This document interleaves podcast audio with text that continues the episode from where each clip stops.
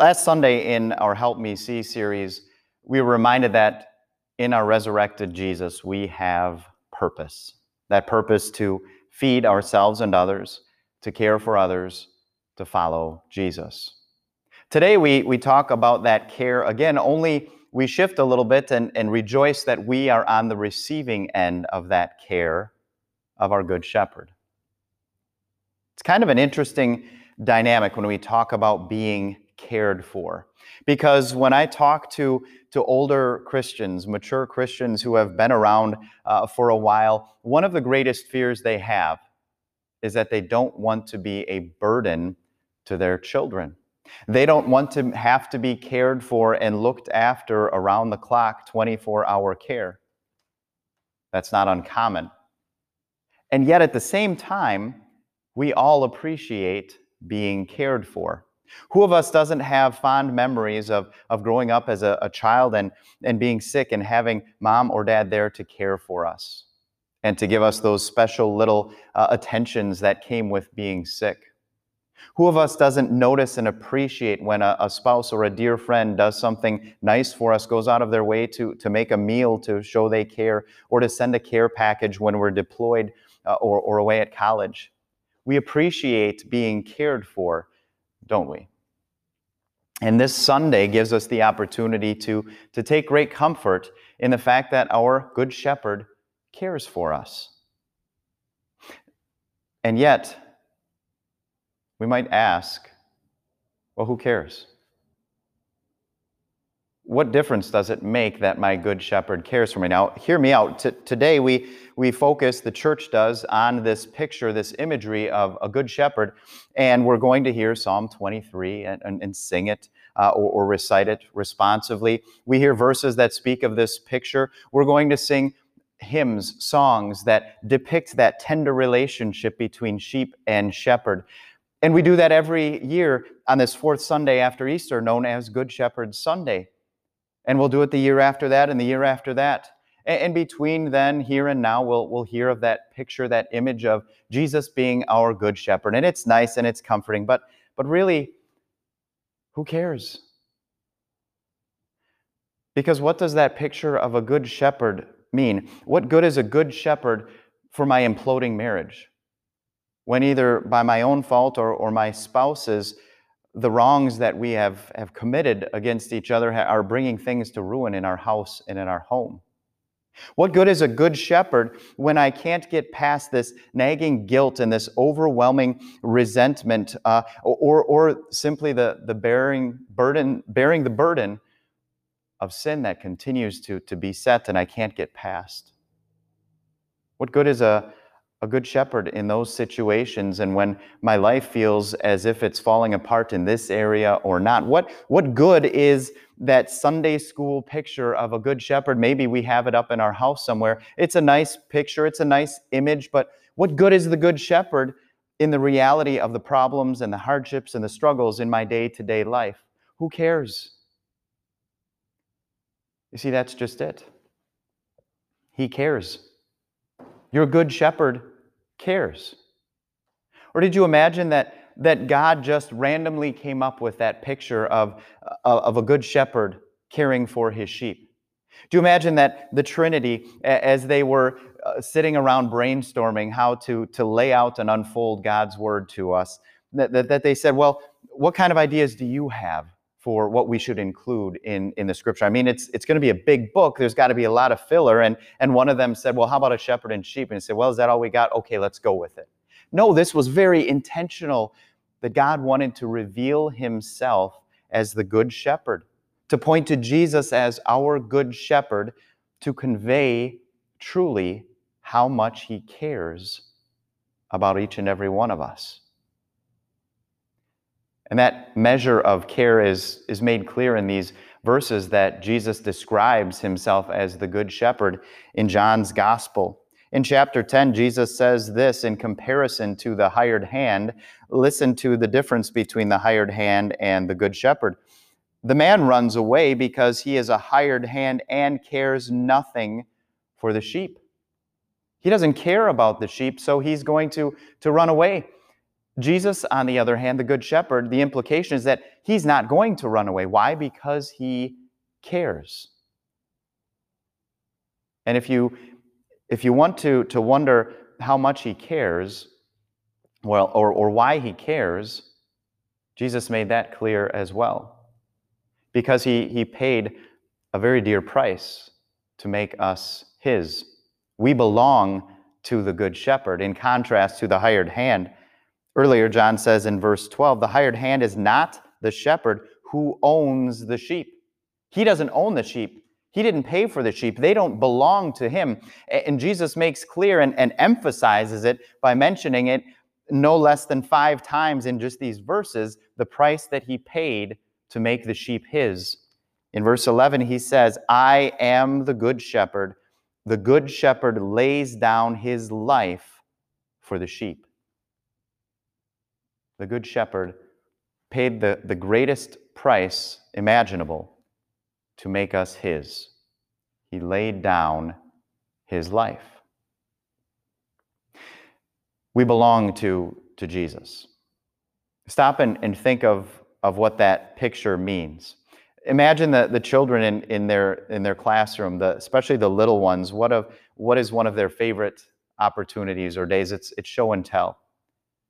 Why? They, they get to bring one of their favorite objects, one of their favorite toys, and, and show it to the classroom. And they, they stand up in front of everybody and they're beaming with pride over that possession, that toy that they love that means so much to them. And it's such a sweet, neat picture. But then show and tell is over. And now the, the children want to, to kind of explore each other's uh, toys and the items that they brought. And yet, what happens? Why does one child not one another to play with his or her toy. What is the response that you hear? Or the referee, the parent playing referee between siblings knows the same thing. Why are they reluctant to let anybody else play with it? Because it's mine. It's mine. And that should be reason enough in the child's mind. This is my thing, and therefore you may not play with it. You may not have it. You may not touch it. You can look at it. You can appreciate that I have it, but it's mine. Now turn that around into a positive. That is the attitude that your good shepherd Jesus has about you. You are mine. You belong to me. I'm not going to let you go. I'm not going to share you. I'm not going to let anybody snatch you from my hand, Jesus even says. You are mine. I paid that dear price for you. I laid down my life to make you mine.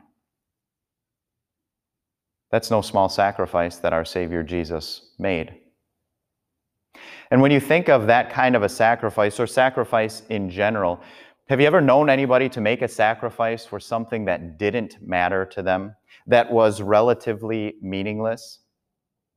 Think of all of the appeals that you receive on a regular basis to make some sort of a, a sacrifice to support this cause or that organization. When is the last time that you got a phone call from the police or the, the, the fire representative saying, Can we count on your support this year? Or the last time that, that somebody came to your door looking for support for battered women's shelter? Uh, or the last time you got a, a, mailing from this ministry or that organization or that cause? Or the last time that in a, a community somebody asked if you could give your time as well as your financial support. And I'm imagining that, that some of those are, are probably more dear to your heart than others. And for some, you might contribute to that cause. You might make a, a sacrifice. But what kind of sacrifice? Would you be willing to lay down your life for any of those causes? I doubt it you might be willing to lay down your life to make that greatest sacrifice, not for a cause or an organization, but for a person, for an individual whom you love dearly. For a person, you might be willing to, to make that great sacrifice of even giving up your life. But I would imagine that that person you'd be willing to do that for is somebody that you love, somebody who is kind to you, somebody who treats you well and, and is dear to your heart. It's probably not an enemy. It's probably not an individual that, that makes you cringe. It's probably not somebody that, that ignores you, disregards you, disrespects you, wants nothing to do with you, turns away from you. It's probably not that type of person that you would lay your life down for, I'm guessing. And yet, that's exactly the kind of sheep for whom Jesus, our Good Shepherd, laid down his life. Sheep like you, sheep like me, who frankly, by nature, want nothing to do with our Good Shepherd, who, who don't have any interest in being corrected or confined or told what to do by nature, who don't want to, to be shown the way, but rather want the freedom to wander wherever we want, whenever we want, regardless of any danger that is lurking anywhere. That is our relationship by nature with Jesus, the Good Shepherd. We want nothing to do with him. We despise him. We hate him. And yet, he laid his life down for us because he wasn't content to, to allow us to be harmed, to walk ourselves into destruction and death for eternity. So you may say a, a, lot of things about Jesus, our Good Shepherd, but, but you may not say that he doesn't care about you. Because you will not ever come across another individual on this planet, on this earth, during the time that God gives you, who cares more for you than your Good Shepherd, Jesus, who laid down his life for you. And not only does your Good Shepherd care for you, but he also knows you. Jesus says in verses 14 and 15, I am the good shepherd. I know my sheep, and my sheep know me, just as the Father knows me, and I know the Father. Who could possibly understand that intimate relationship between Jesus and his Father?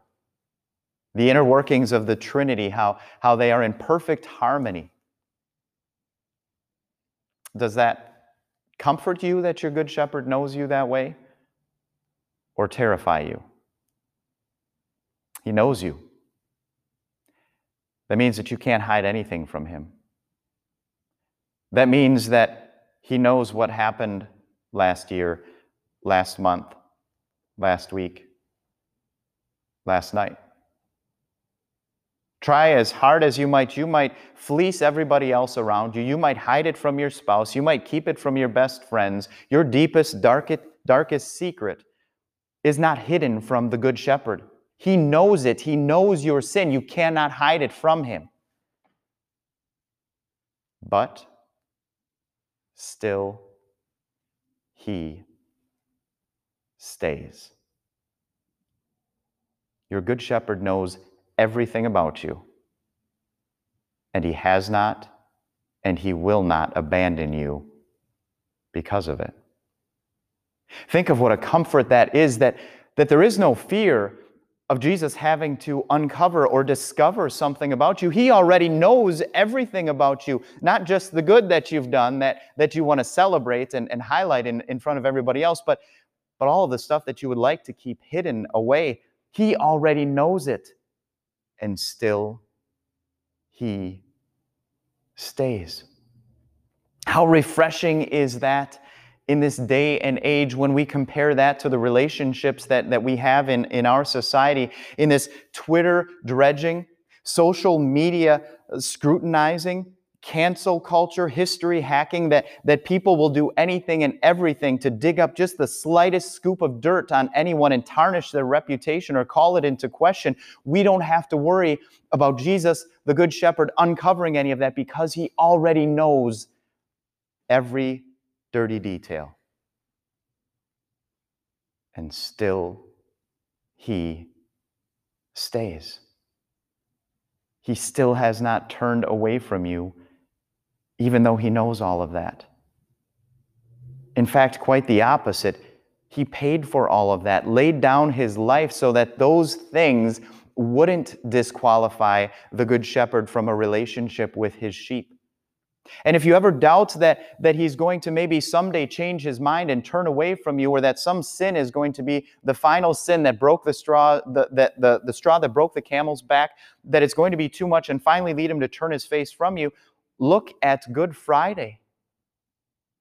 If Jesus didn't let death itself separate him from you, if that wasn't enough to, to lead him to abandon you or, or cut himself off from you, but didn't stay dead, see how the resurrection helps us to see that we have a good shepherd? That he's not going to leave us, that he doesn't only care for us, but he knows us and is always going to be there for us and loves us in a way that nobody in this world ever can or will. What a comfort to know our Good Shepherd. And what a difference it makes to know that He cares for us and knows us and loves us, despite everything that He knows about us. He's not going anywhere. I get the privilege of having what could arguably be called the best job in the world because I get to point you to that Good Shepherd every Sunday. Week in and week out, I get to remind people that they have somebody who loves them with an everlasting love, who cares for them and knows them and is never going to desert them. And for that reason, there is no greater joy, there is no more wonderful experience this side of heaven that you will ever have than seeing a sheep come to know his good shepherd through faith in Jesus. What is it that, that drives that? I'll tell you. It's because he is my good shepherd. And that's when it starts to make a difference. When we, when we realize the shift, when we make a distinction between talking about a general God, when we stop talking about uh, a, a surface Savior, when He's not just a good shepherd, but He's my good shepherd, my God, my Savior. That's when it sinks in. That's when it makes a difference that He cares for me and He knows me. And you can say the same thing about yourself. Your good shepherd cares about you, and He knows you, and He is never going to abandon you or leave you. So that's the, the difference. The, the resurrection helps us see that, that I have a good shepherd. Not just the good shepherd in general opens my eyes to see him, yes, but to see that he is my good shepherd.